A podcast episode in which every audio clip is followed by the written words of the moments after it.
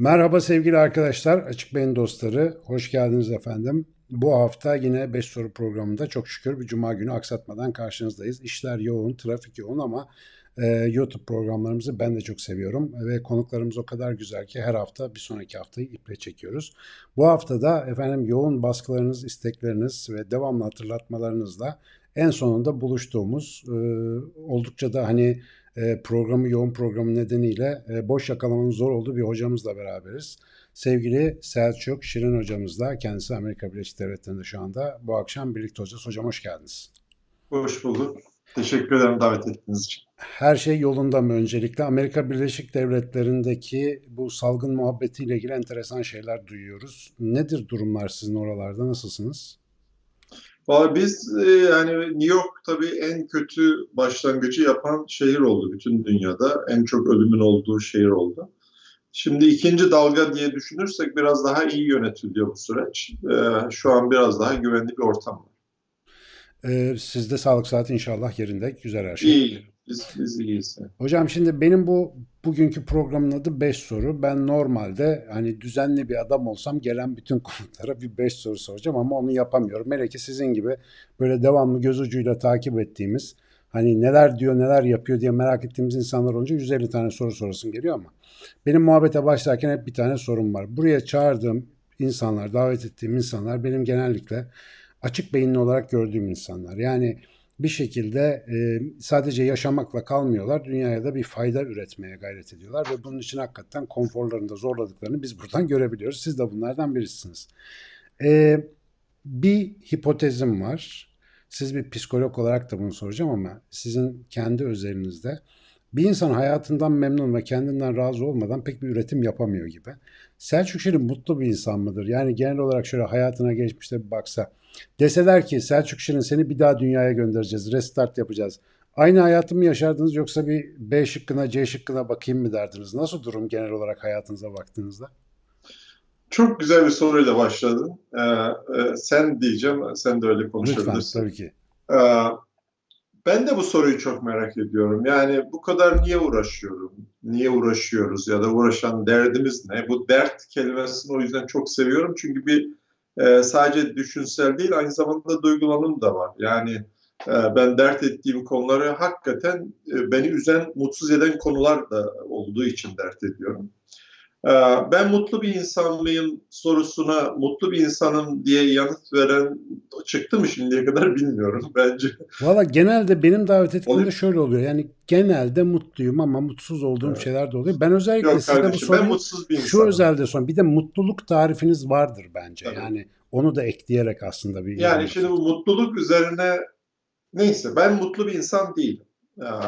Beni hayatta mutsuz eden pek çok sorun var. Kendime dair, yaşadığım ortama dair, doğup büyüdüğüm ülkeye ve yaşadığım ülkeye dair, dünyaya dair beni mutsuz eden pek çok şey var. Böyle sabah kalkınca ya bu böyle değil şöyle olmalı dediğim pek çok şey var dünyada. Dolayısıyla mutlu bir insan değilim. Ee, fakat şu bağlamda da umutlu bir insanım. Yani onu belki yanına, yani mutsuz ama umutlu bir insanım. Hiçbir şeyin değişmeyeceğine inanmıyorum ben. Ee, yani tam eksik cümle oldu. Ee, dünyanın değiştirilebilir olduğuna inanıyorum. Yani biz sabah kalkıyoruz, e, işte su böyle bir bardakta geliyorsa, bu aralar hep masadan örnekler veriyorum. ee, ertesi gün fincanda içebilirim yani buna ben karar verebiliyorsam bunu değiştirebilirim gibi bakarım. Eğer başkaları karar veriyorsa bu karar verme süreçlerini etkileyebilmenin yollarını araştırırım. Yani kim karar veriyor, neye göre karar veriyor, hangi süreçler. Dolayısıyla hayatı bulduğu gibi bırakmayan bir insanım. Öyle olmaya gayret ediyorum. Ee, ve hayatta da öyle insanlarla dostluk, arkadaşlık etmeyi seviyorum. bu mutsuzluk bağlamında yalnız olunmadığı sürece umutlu olunabiliyor diye bir formülasyonum var. Ha, umutlu olmak için diyorsunuz bir de yan, biraz yandaş lazım yani etrafında. E tabii tek başına bu iş olmaz. Yani e, e şimdiye kadar yani benim CV'me daha dün bunu konuşuyordum. Yani yüzü aşkın yayın vardır muhtemelen. Bir ta- tek bir yayınım var tek başıma yaptığım. Yani inanabiliyor musun yani? Baş, yani hep başkalarıyla yapmışım. Her iş öyle. Yani şimdi bak bu dergiyi çıkartıyoruz minik kafa daha yeni bugün geldi. Ben de yeni gördüm. Hayırlı olsun. Ee, Şimdi burada bak kaç, e, 6-7 tane arkadaşımla yapıyorum. Yani ben kendi kitaplarımda kendi ismim var ama arka planında e, yani iki tane bomba gibi asistan arkadaşım var. Onlara da uzun uzun teşekkür ettim o yüzden girişte. Onlar olmasa yapamam. Tek başına yapılacak bir iş değil bu.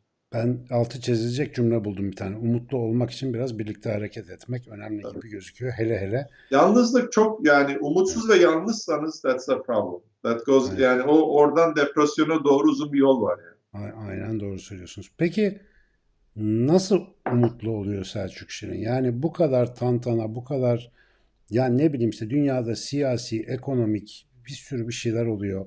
Siz bir böyle taş taş üstüne koymak için belki senelerinizi veriyorsunuz ama bir elinin tersiyle bir vuruyor her şey dağılıyor falan. Umudu koruyan genel tavır ya da duygu ya da düşünce varsa valla öğrenmek isterim ben yani nasıl bu umudu muhafaza. Ben bu arada şunu Ya ben eylemin Selçuk Hoca'yı biz çok umutlu görüyoruz. Yani kavga etmiyor mesela. Hep çözümden bahsediyor. Bunun mekanizmasını merak ediyorum. Aynen, aynen. Yani hani o çok güzel bir laf var ya, senin amacın ne yani? Üzüm yemek mi, bağcıyı dövmek mi? Benim amacım bağcıyı görmemek oldu. hep. Yani bağcıyla uğraşmak, e, çünkü o bir yere götürmüyor yani, yoruyor da. E, der üzüm yemekse oturup sohbet edebiliriz, diyalog kurabiliriz. E, nereden geldiğiniz, neye benzediğiniz, hangi e, ideolojik ya da e, fikirsel altyapıya sahip olduğunuz hakikaten o noktada ben görmem yani. Gör, yani görürüm ama bunu bir engel olarak kabul etmem. Bir etmedim. faydası yok galiba görmenin değil mi? Yani şikayet Yani S- Sting'in çok güzel bir şarkısı var bilirsin belki. E, bu Soğuk Savaş döneminde yazmış. Diyor ki e, Ruslarla ilgili Russians love their children too diyor. Şimdi yani kim olursa olsun düşmanın da olsa bak Rusya ile o zaman Rusya gelip bombalayacak Londra tekrar böyle bir zamanda yazmış bunu. Russians love their children too yani Ruslar da çocuklarını seviyor. Yani kim olursa olsun öteki diye kabul ettiğimiz e, herkesin bir ötekisi var onu anlıyorum. İnsanın doğaya belki konuşuruz hani beyin öyle çalışıyor. Bir öteki yaratmadan kendini de anlayamıyor maalesef. Ama ötekiyle bir ortaklık bulamıyorsan zaten sen de yoksun. Yani bir yerde bizim buluştuğumuz bir yer var. Ben o yerin kendi uzmanlık alanı itibariyle çocuklar ve gençler olduğunu düşünüyorum. Yani kim olursan ol, senin çocuğunun başarısını istiyorsan ben seninle bir yerde buluşabilirim. Öyle bakarım. Ama sorunu unutmadım. Ee, beni mutlu eden şey ve eğer umutlu görünüyorsam ki çok umutlu bir insanım. Yani bu son kitabımın son cümlesi de odur yani. Umudum gençlerde diye biter. Onun nedeni e, eylem içerisinde oluyor olmam. Yani ben e, felsefeyi tabii ki severim. Düşünmeyi, düşünmek üzerine düşünmeyi severim. Ama günün sonunda ben bir köylüyüm. Ya, yapmak isterim, görmek isterim. Yani o hani tohumu ekersin onun büyüdüğünü yani köy, köylüler üretimin e, hani o Marx'ın üretimde yabancı daha doğrusu Engels'in üretimde yabancılaşma kavramı var ya köylüler bunu pek yaşamaz. Çünkü hakikaten görürsün yani ve biz köyde işte tohumu e, Mart'ta Nisan'da ekersin biraz yağmur gelir sonra yavaş yavaş o fidelenir e, işte gübre verirsin biraz daha bunların hepsini görüp yaşamış bir insanım üretim süreçlerini. Hayatta da yaptığım her işte de bu anlamda e, sonuç odaklıyım. Yani pratikte nedir kardeşim senin derdin? Türkiye'deki çocukların kitaplığı yok. Ben bunun üzerine yazarım, yazarım, yazarım. Bir noktada umutsuzluğa kapıldığımı gördüğümde yazmanın bir anlamı olmadığını düşünüyorum. Çünkü niye yazayım? Yani bu kadar yazdım, tekrar yazmanın anlamı yok. O zaman ne yapmam lazım? O zaman başka bir şey yapmam lazım. Yani bu sorun seni dert ediyorsan git bir şey yap yani. Bir ucundan tut. İşte o ucundan tutmada proje oluyor. Onu da yapıyorum yani. 1 milyon kitap projesi nasıl gitti hocam? Çok iyi gidiyor. Yani 450 bin falan kitap dağıttık. Yani inanılır gibi değil. Harika. E, bu arada bilmeyen arkadaşlar için hocam ortalığı ayağa kaldırdı ve çok haklı bir sebepten. E, bana çok dokunan bir TED konuşması var. Onu izlerseniz. Evet burada da e, logosunu görüyorsunuz. E, TED konuşmasında korkunç istatistikler paylaşıyor. Fakat bunları e, moralimizi bozmak için değil çıkış yolu göstermek için paylaşıyor Selçuk Şirin. e, neredeyse evlerimizde kitap ve kütüphane yok. E, okulların çok büyük bir çoğunluğunda hocam yüzdeyi hatırlamıyorum ama korkunç bir yüzdesinde kütüphane yok. E, ve bunun için Selçuk Hoca harekete gitti. Şikayet etmek ve millete yani şöyle kötüyüz demekle durmadı. Bir kampanya başlattı. Bütün sosyal medyada falan çok yankılandı. Bir milyon kitap kom adresine girip bir kitap seti aldığınızda bir kitap seti de hediye edebiliyorsunuz. Tam e, taşın altına elini sokmak dediğimiz bir mesele. Hocam e, bu şimdi Türkiye'deki fırsat eşitsizliği en çok sizden duyduğum şey. Yani onu kapatma konusunda bir milli seferberlik ilan etsek yeridir sözü geliyor bana sizden. Şimdi e, Amerika Birleşik Devletleri'nde ya da Avrupa'da bu ne durumda? Amerika Birleşik Devletleri'nde biraz uçurum olduğunu biliriz. Ben çok az bulundum ABD'de. Avrupa ise biraz daha bunu halletmiş gibi duruyor bir sihirli formül ya da bir öncelikli gündem maddesi gelir mi aklınıza Türkiye için? Bunu halletmenin bir makul yolu gözüküyor mu acaba? Şimdi aslında bizdeki durum Amerika ile kıyasladığımızda o kadar kötü değil. Amerika'da durum daha kötü. Burada ırkçılık var ve sistematik bir ırkçılık var. Ee, benim Amerika'daki yaptığım araştırmaların e, ilk beş yılı buradaki siyahilerin e, okulda yaşadığı ırkçılık üzerine. İkinci beş yılı da buradaki Müslümanların yaşadığı ırkçılık evet, O konuda bir kitabınız Üçüncü, da var. Öyle de bir kitap yazdım. Üçüncü beş yılda göçmenlerin üzerine, sonra da mültecilerin. Benim hayatım böyle, buradaki akademik süreçlerim. Burada durum parlak değil. Ee, e, Türkiye'ye dönersek, Avrupa ile kıyaslamanın bence çok yerinde.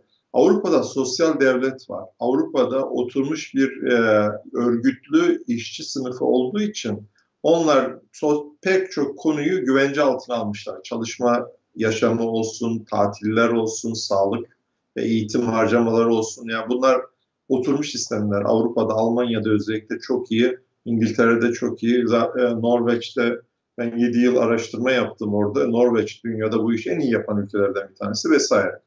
Amerika burası laissez-faire yani e, tamamen libertarian bir e, yapıya sahip. E, şirketlere insanlardan daha çok güvenen bir sistem. Öyle olduğu için de paran varsa sağlık hizmetin var, paran yoksa öl mantığıyla işler.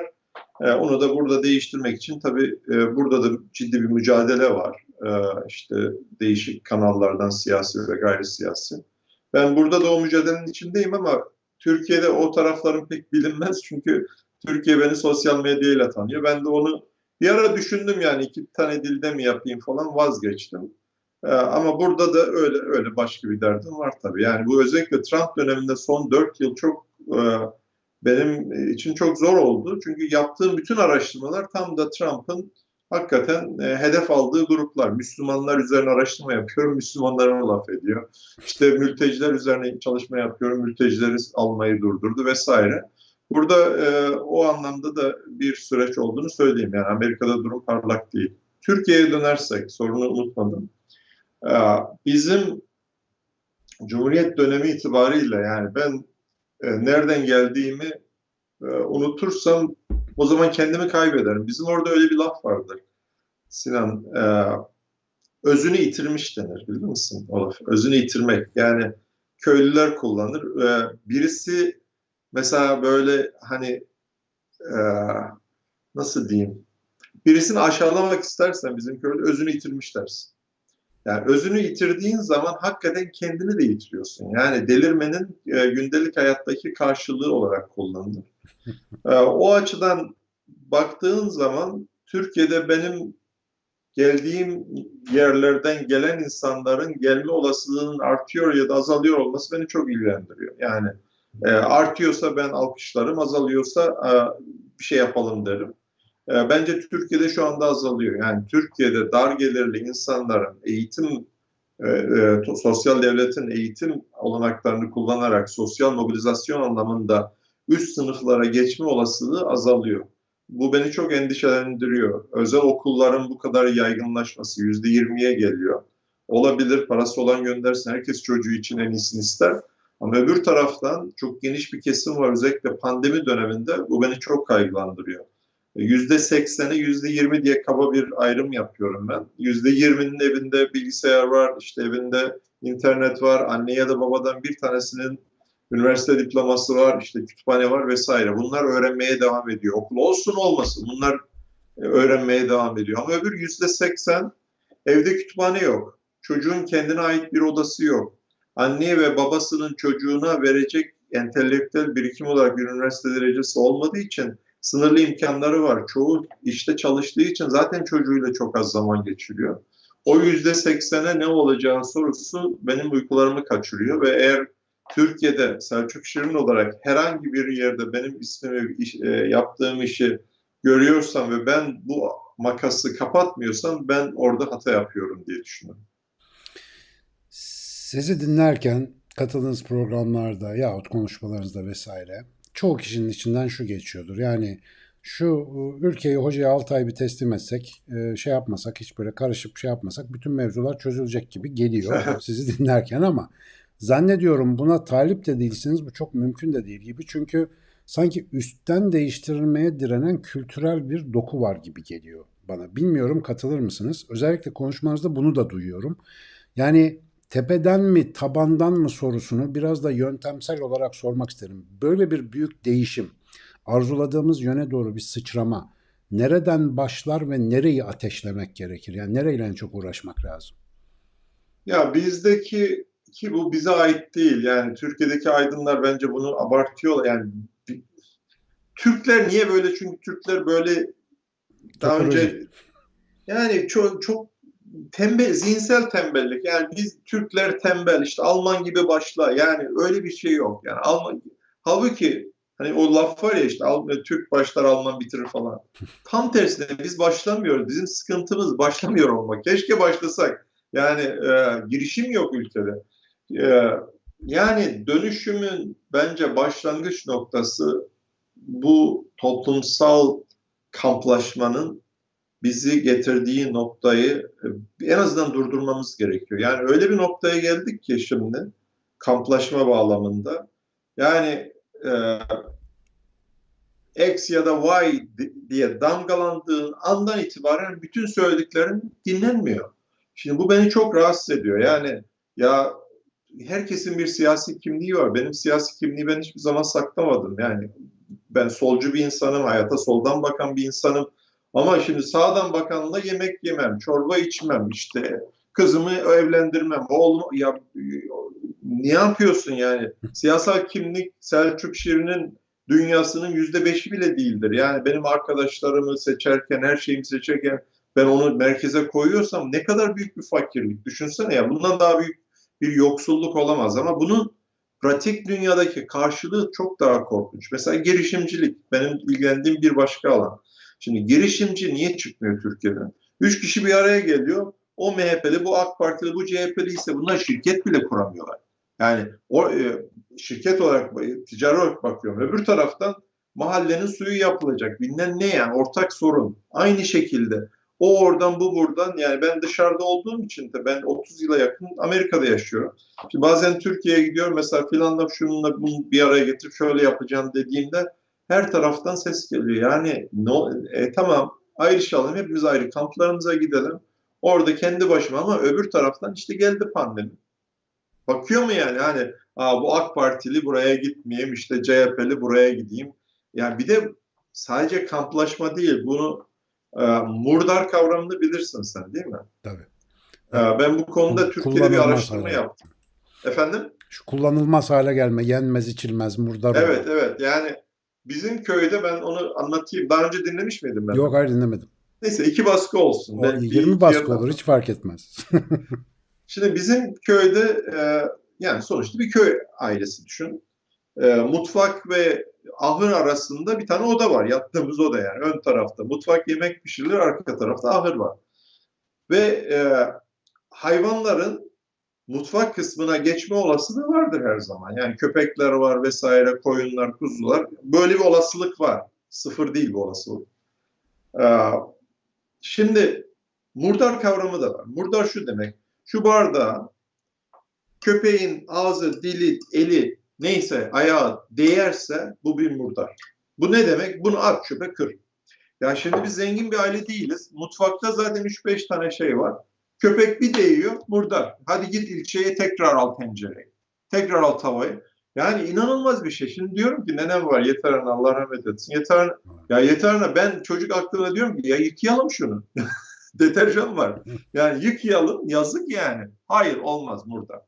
Şimdi bizim siyasi kamplaşmamız bu boyuta gelmiş durumda. Yani murdar oldu tamam O bundan sonra hiçbir şey yapılmaz. Yani cancel culture diye Amerika'da geçiyor bu aynı şey. Bizim bu murdar kavramının rasyonel olarak açıklanamayan ama duygusal olarak genlerimiz yanlış kullandım. Gene o, o şekilde kullanmamam lazım.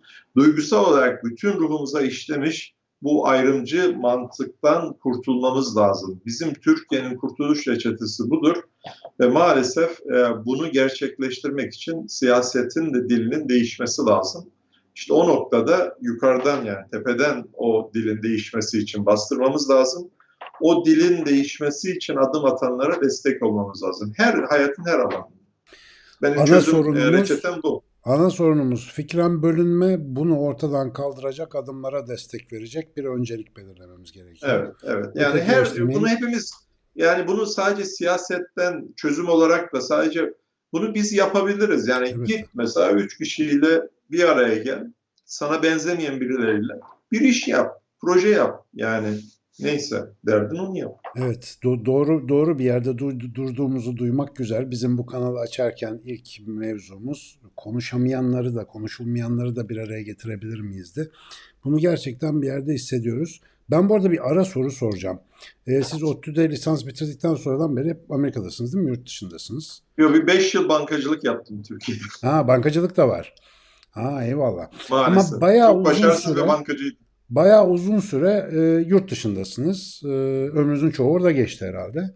Şimdi e, bu özü kaybetmeme, devamlı kafada bir çapanın burada olması biraz sıra dışı bir durum gibi gözüküyor. Yani orada çünkü bir sürü e, ya şunu da çok sevdim de şu siz ödül aldıktan sonra babanızın telefonda hani bunun bizim çocuklara ne faydası var dediği hikaye.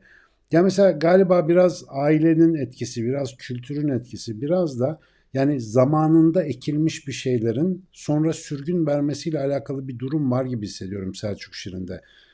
Öyle mi acaba? Ne, neden hala bu Türkiye'nin sorunlarını böyle öncelemek, devamlı kafayı buraya yormak? Ben çünkü ne zaman ağzınızı açsanız ben bunları duyuyorum yani sizden.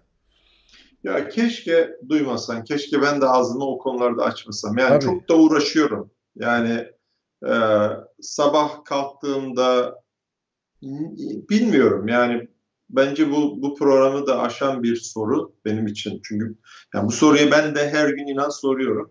E çünkü yani bazen sosyal medyada bir şey yazıyorsun küfür ediyorlar. Şimdi küfür ettiği konuda mesela baktığın zaman ben o küfredenin çocuğunun eğitimi nasıl daha iyi olsun diye uğraşıyorum. Ee, o bana küfür ediyor ama ben şöyle düşünürsem eğer e, Sinan yani ya bak ben ona yardım ediyorum, o bana küfür ediyor. Yapmam. Ben öyle görmüyorum. Yani ben kimseye yardım etmek için, kimseyi anlamak için bunları yapmıyorum. Ben kendimi gerçekleştirmeye çalışıyorum. Benim için en iyi olanı, en çok beni mutlu edeni yapıyorum. Bu anlamda şöyle bakarsan şimdi ben e, bulunduğum bölümdeki hocalara şöyle bak. 30 küsür tane profesör var. Burada profesör çok. New York Üniversitesi'nde yüzlerce profesör var. Sen de biliyorsun her üniversite olduğu gibi. Şimdi onların içerisinde kaybolmak çok kolay. Yani burada bir akademisyen olarak kalırsam onların içinde kaybolmaktan yani özünü yitirdiğin zaman kaybolmaktan korkuyorum. Ee, bir de yani ben bunu bir zenginlik olarak görüyorum. Şimdi ben buradan çık çıkayım ki biraz önce zaten sen aradın ya orada burada bir toplantımız vardı. Şimdi oraya gidiyorum, oraya ait hissediyorum kendimi. Yani ben Amerika'daki bir akademisyenin neyse uğraşı, dünyası ve başarı kriterleri, ben Amerika Bilimler Akademisi yani her aşamada ben burada çok başarılı, mutlu ve buraya ait bir insanım.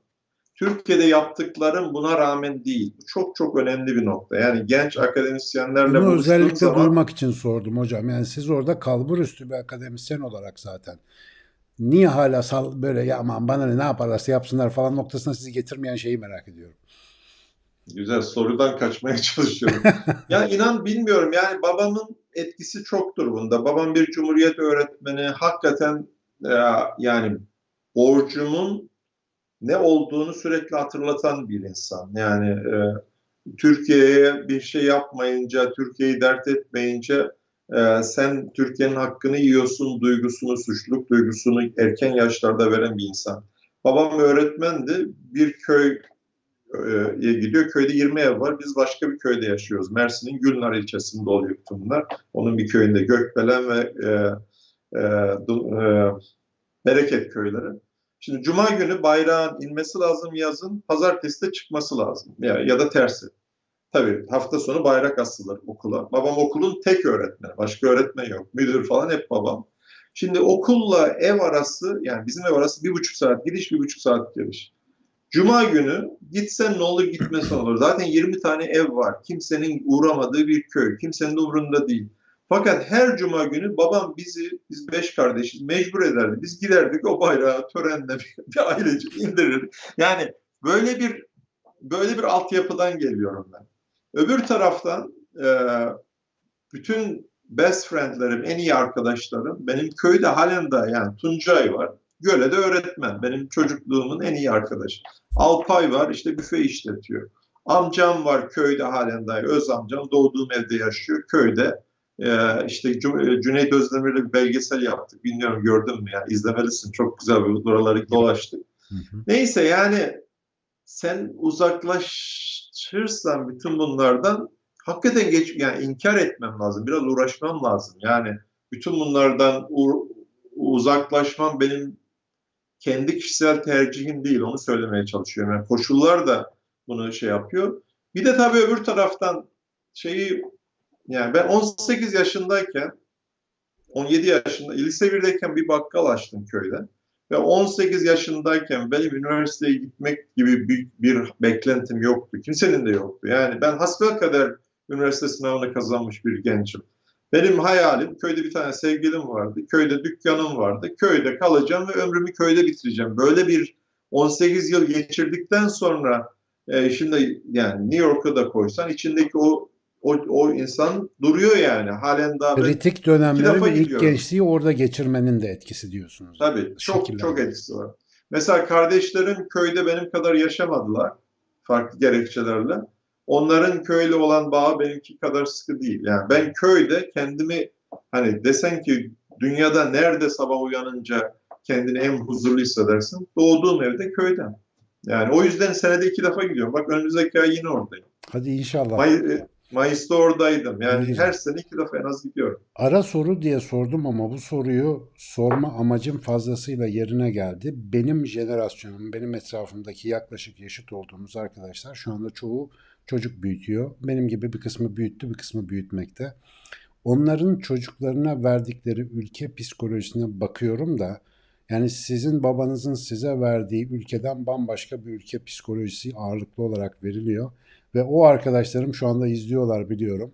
Lütfen çocuklarımıza yaptığımız e, duygusal yatırımın, onlara göz çizdiğimiz resmin ileride ne yapacaklarını belirleyeceğini unutmayalım. Selçuk Hoca'nın bu ara soruya verdiği o süper içten yanıtını inşallah hepiniz bir daha bir daha izlersiniz.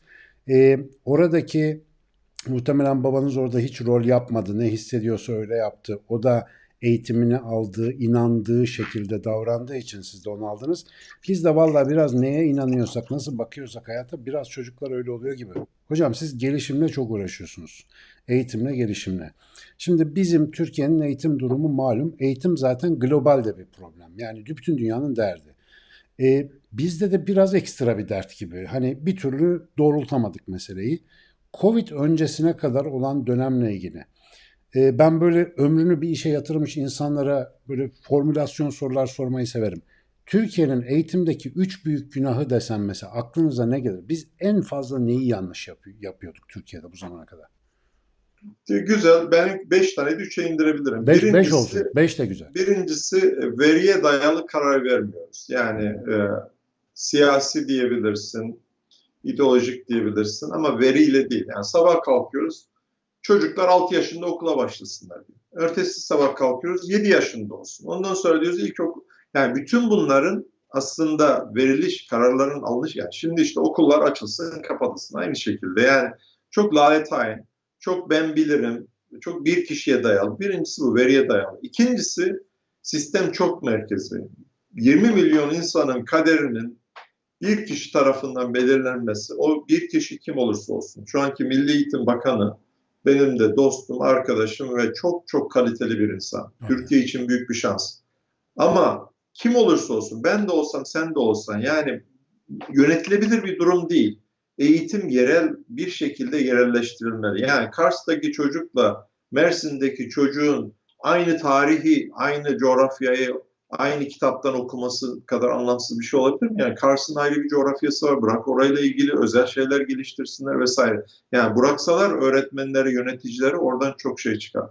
Dolayısıyla ikincisi bu merkezi yapı. Üçüncüsü de bence liyakat. Bu Türkiye'nin en büyük sorunu her alanda. Ee, yani e, işi bilene vermek e, her bakımdan, her kültürde, tarih boyunca Daron Acemoğlu'nun işte o meşhur e, analizi de onu gösteriyor. 2000 yıl boyunca dünyaya bakıyorsun hangi ülke ilerlemiş, hangisi geride kalmış. Özetle ilerleyenler kuralları net koyuyor. Diyor ki yarışın kuralları bu. Ondan sonra herkese diyor ki buyur katıl sen de sisteme katıl. Herkes sisteme katmanın yolunu buluyor. E şimdi Türkiye'de öyle bir durum var ki yani sistem e, işte hep örneği veriyorum. Yani bütün rakipler 11 kişiyle sahaya çıkıyor. O 11 kişiyi seçerken herkesi seçmeleri herkesi davet ediyor. Türkiye seçmeleri diyor ki nüfusun yarısı gelmesin kadın, öbür nüfusun kalanın yarısı gelmesin AK Partili CHP'li, onun yarısı gelmesin Alevi Kürt. O ya o ne oluyor sahaya çıkarttığın yani 11 kişi rakip çıkıyor en iyisini seçmiş 2 milyonluk nüfuslu İzlanda'dan 3 milyon nüfuslu 5 milyon nüfuslu e, ülkelerden en iyisini seçip getiriyor.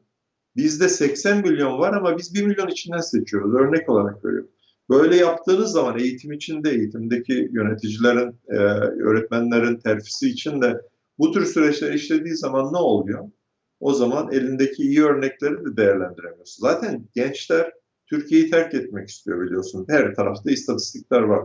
Ve çoğunluğu terk etmek istiyor. Şimdi gençler gidişatı en iyi okuyan kesimdir. Yani gençlerin bütün dünyada e, toplumsal hareketlerin lideri olmasının nedeni onların gelecek kaygısıdır. Çünkü gençler şeyin farkında yani ben 50 yaşına gelmişim. yani bundan sonra Türkiye'de ne olacağı benim hayatımı, e, bizim hayatımızı çok az etkileyecek. Elbette etkiler ama belli bir yere gelmişiz artık. Fakat 15 yaşında biriysen Türkiye'de siyasetin eğitim sisteminde ne yapacağı bil fiil senin hayatını, geleceğini etkiliyor. Ee, özetlersem bu üç yapısal sorunu eğitimde çözmemiz lazım. Evet. Müfredatmış işte, müfredatta Arapça mı olsun, işte Atatürk mü olsun bunlar teferruat. Müfredatın, müfredat tartışmalarının hiçbir anlamı yok. Bir de eğitim üzerinden kimlik inşa projesi ki halen daha var. Şimdi AK Parti yapıyor. Daha önce tek parti döneminde CHP yapmıştı. Yani bu projelerin dünyada başarılı olduğu tek bir ülke yok. Yani en çok uğraşanlar işte yanı başımızda Sovyetler Birliği ne oldu?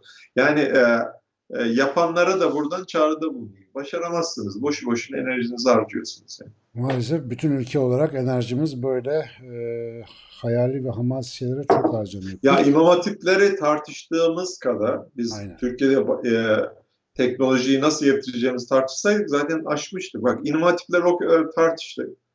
Ben Urfa'da bir araştırma yaptım Suriyelilerle ilgili. Arapça bilen arıyorum ya Arapça. Bu kadar Türkiye'de imam hatip var. En çok da Urfa'da vardır yani orası. Kimse Arapça bilmiyor. Yani imam hatipte Arapçayı öğretemiyoruz. Arapça dersi var. Var Hı. dersi var yani İstiklal Marşı bak bu kadar milliyetçiyiz.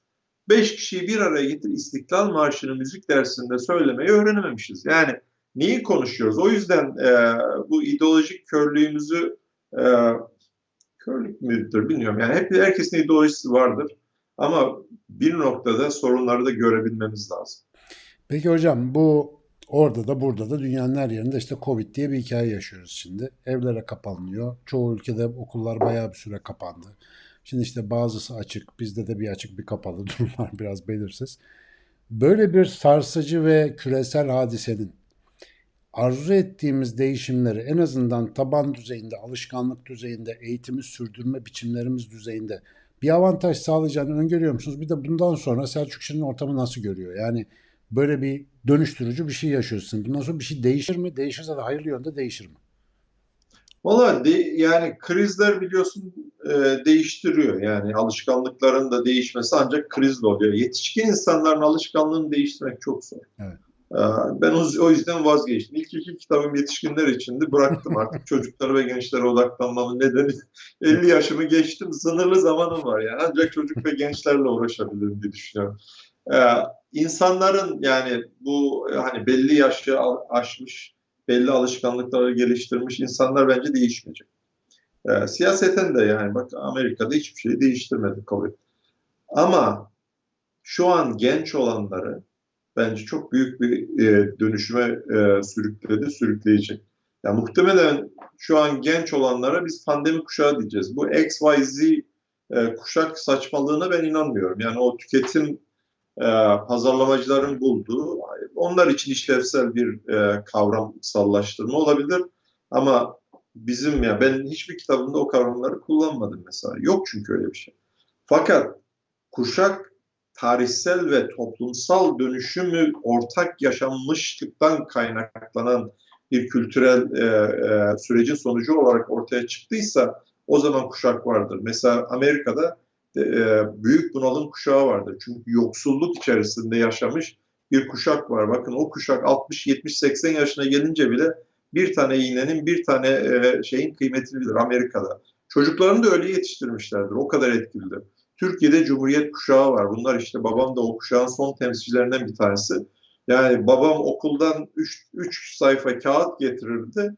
Biz ödev yapacağız. O kağıdı bize kullandırmazdı. Lan ne olacak yani? Bir kağıt yani. Yani hayır bu devletin kağıdı. Böyle bir anlayış vardı. 68 kuşağı diye bir şey var. Neyse bugüne gelirsek bence pandemi kuşağı diye bir şey var.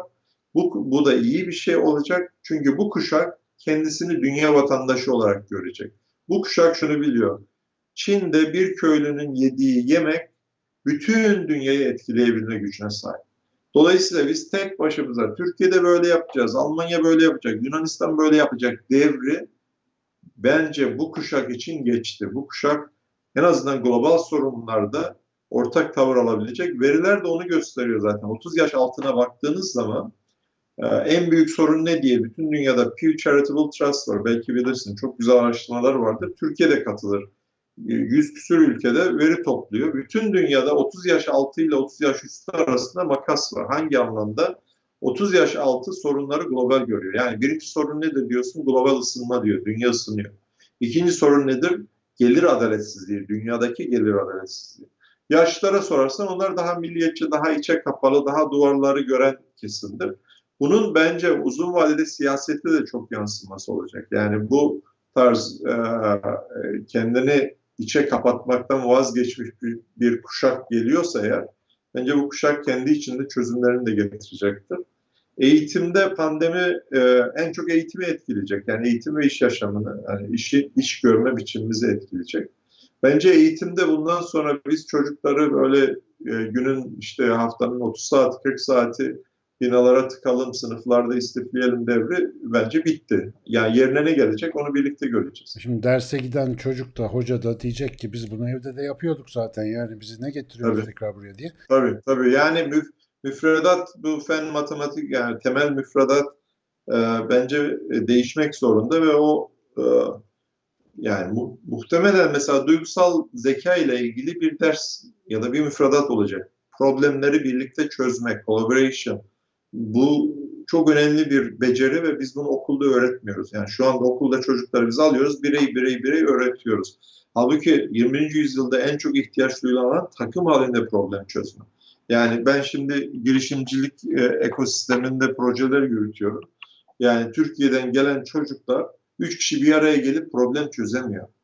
Biz e, OECD'nin yaptığı ve Milli Eğitim'in topladığı veriye göre bir arada problem çözme becerisi, ben buna imece diyorum. Türkiye sonuncu sırada.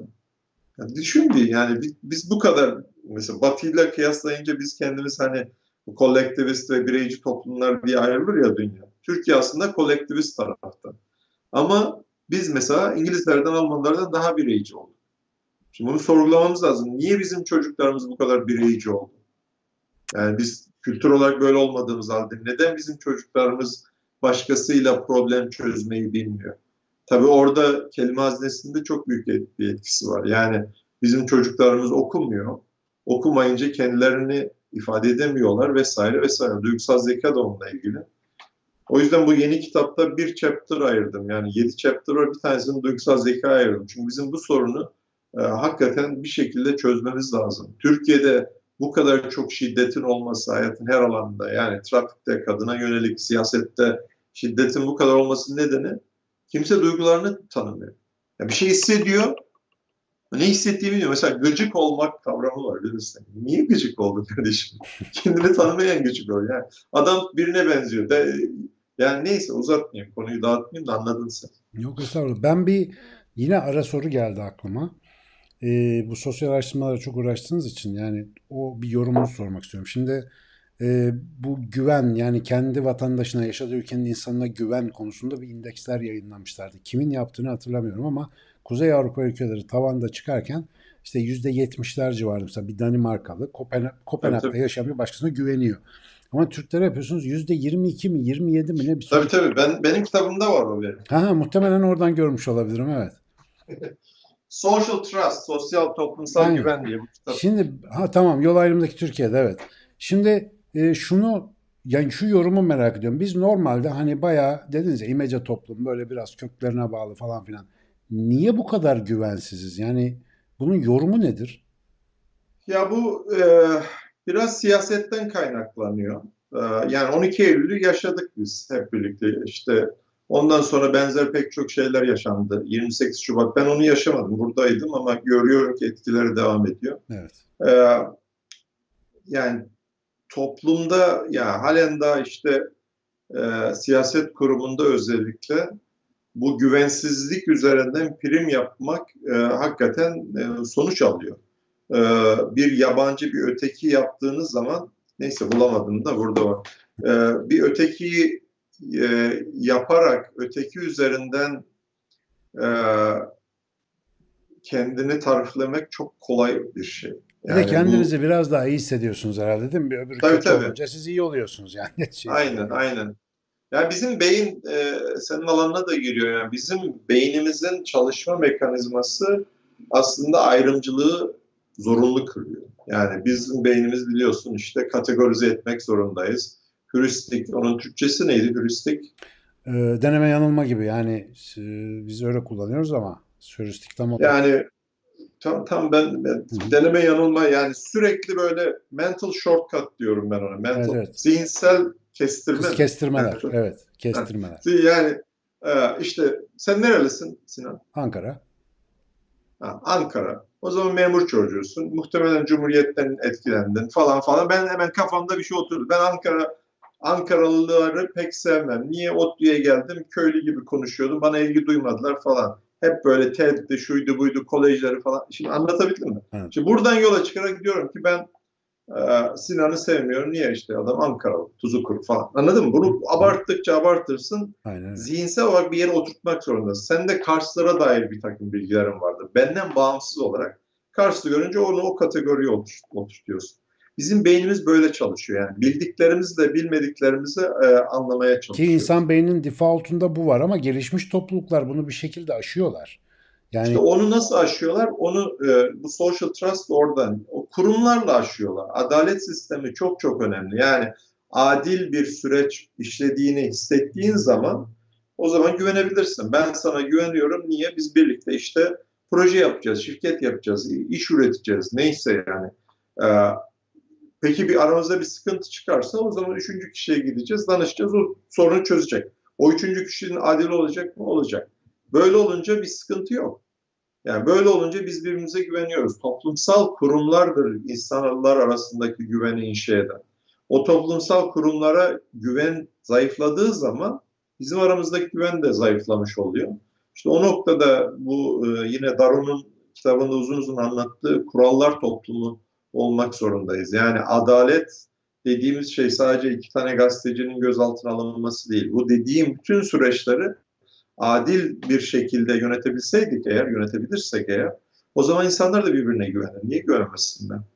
Selçuk Hoca arkadaşlar gene çok önemli bir şeyin altını çizdi. Bak bence bir not alın. Yani hakikaten ben uzun süre mesela bunu anlattım. Beynimizin evrimsel defaultları, varsayılanları var.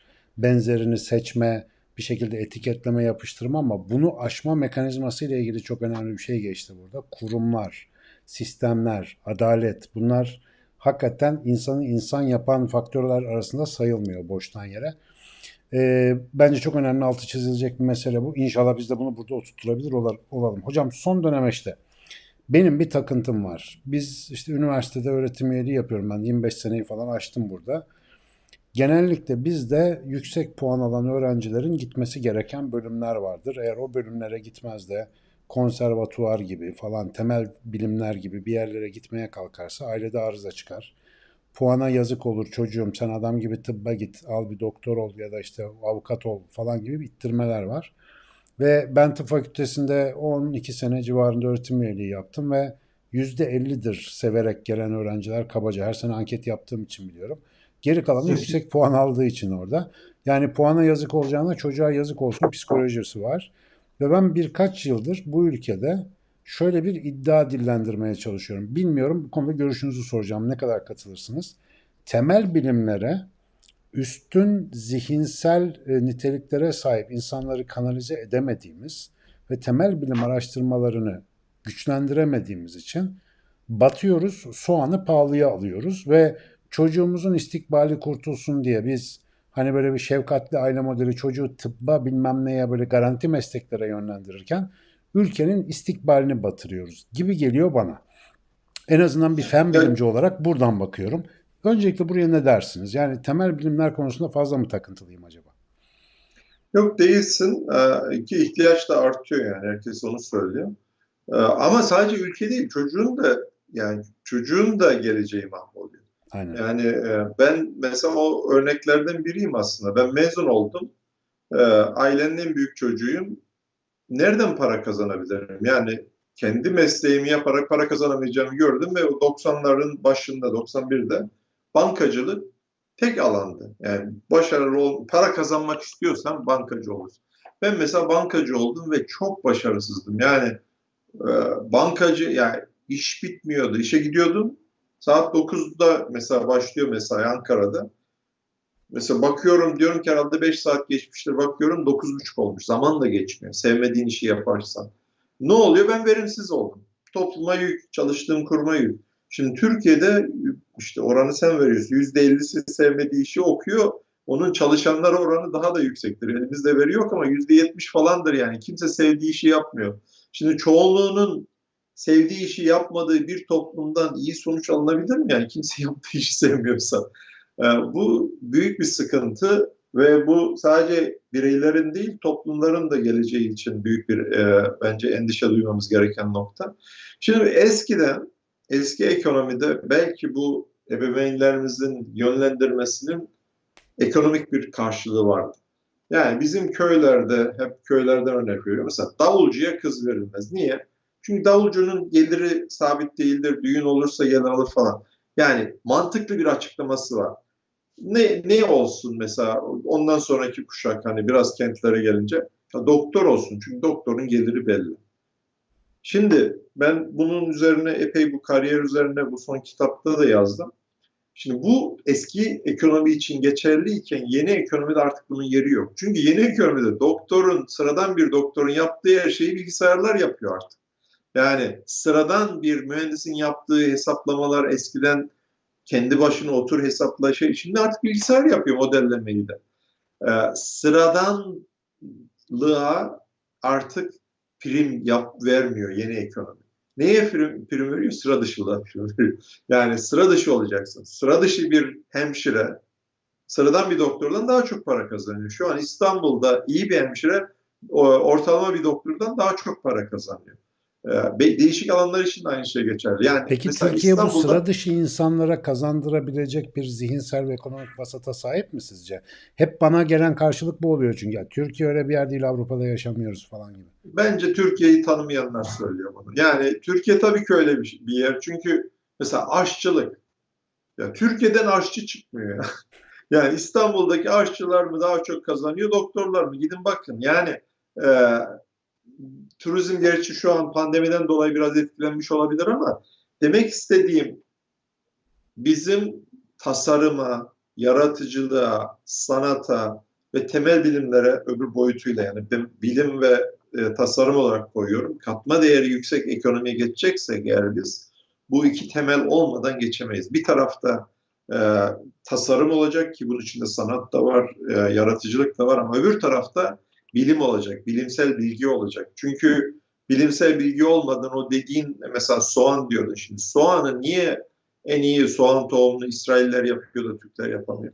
E, temel bilim yok, temel bilim yok. Yani sen temel bilime yatırım yapmamışsın, araştırma geliştirmeye kıymet vermiyorsun, patent e, süreçlerini hukuksal denetim altına almıyorsun.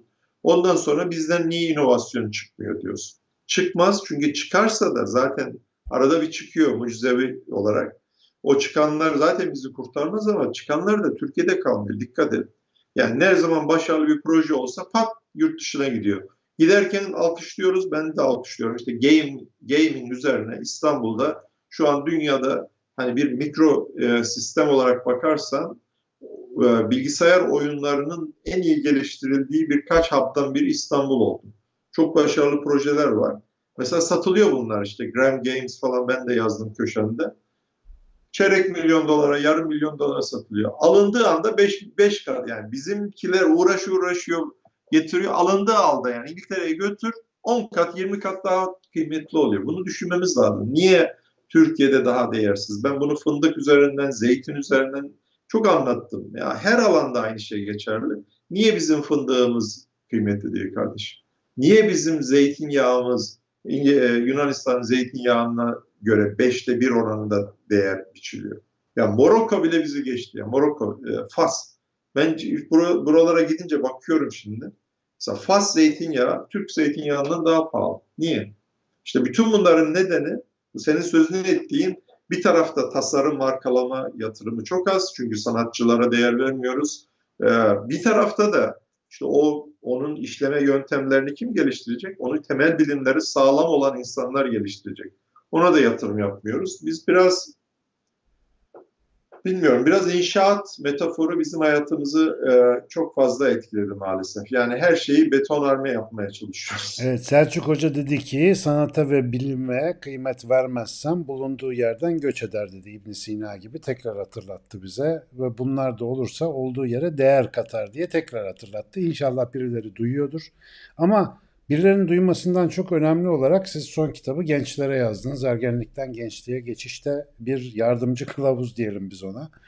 E, gençlere konuşmayı e, yani çocukluktan gençliğe geçen insanlara yol açmayı sevdiğinizi biliyorum ki ben de büyük oranda oraya çalışmamız gerektiğini düşünüyorum.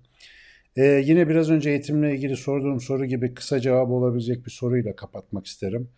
Ya beş tane e, efendim şeyimiz olsa, baba özelliğimiz olsa gençler bu beş özelliği taşırsanız daha da korkmayın diyeceğiniz hadi üç olur beş olur. Böyle bir listemiz vardır. Selçuk Şirin yapmıştır böyle bir liste. Genç arkadaşlarım şu anda şikayet etmekten bilmem neden ya da işte sosyal medya siyaset tüketmekten başka neler yapsalar önümüzdeki dönemde daha iyi olur. Özellikle genç arkadaşlar özel. Yani bir kere kitap okumaları lazım. Okumak bir. Eğer okumuyorlarsa yani bütün diğer çözümlerden kendilerini mahrum ediyorlar. Yani bir ilaç dolabı düşün. E, ilaç dolabının kapısını açmıyorlar. Ondan sonra bana soruyor başım ağrıyor ne yapayım? İşte karnım ağrıyor ne yapayım? Yani hepsinin cevabı orada. O ilaç dolabını bir kere açman lazım yani. Örnek olarak veriyorum. Ee, ikincisi hayal kurmaktan asla vazgeçmesinler. Yani koşulları ne olursa olsun en zor koşullarda bile e, muhakkak hayalleri olsun. Hayalleri olmayan insanın zaten kimliği de e, geleceği de olmaz. Çünkü o zaman başkasının hayalini yapmaya çalışıyorsun. Bu seni bir fanatik yapar. Kendi hayalini bul. Neyse o. E, bence gençken isyan etmeyen, gençken itiraz etmeyen hayatın hiçbir döneminde yeni bir şey yapamaz. O yüzden e, özgürce itiraz edin, e, özgürce e, sorgulayın, e, gençken sorgulamıyorsanız inanın e, hayatınızın hiçbir döneminde yeni hiçbir şeyin parçası olamazsınız. E, gençlik o anlamda müthiş bir fırsat. Zaten bedenimiz de bize bunu hatırlatır. E, isyan edin. E, bu itirazı biraz açar mıyız? Azıcık bir şey. Mesela mızmızlanma bizde çok var. İtiraz o zannediliyor. Bizim falan böyle yani ben tıp fakültesinde çok sevdiğim bir deney vardı. Ee, özellikle bahar aylarında bir gün derse girerdim derdim ki arkadaşlar bugün e, serbest gün, işte Black Friday, derslerde indirim var. Ne isterseniz onu yapacağız bugün derdim ve öğrencilere böyle bir sevinç gelirdi. Fakat bu sevinç yaklaşık 3 ila 5 dakika sürerdi. Bir süre sonra koca amfi bana bakmaya başlardı. Konu şu, hocam ne yapalım? Arkadaşlar bugün sizin istediğiniz bir şeyi yapacağız. Ve çocuklardan çıkan genellikle en yaratıcı fikir bahçede ders yapalım. Yani o sınıfta değil bahçede ders yapalım.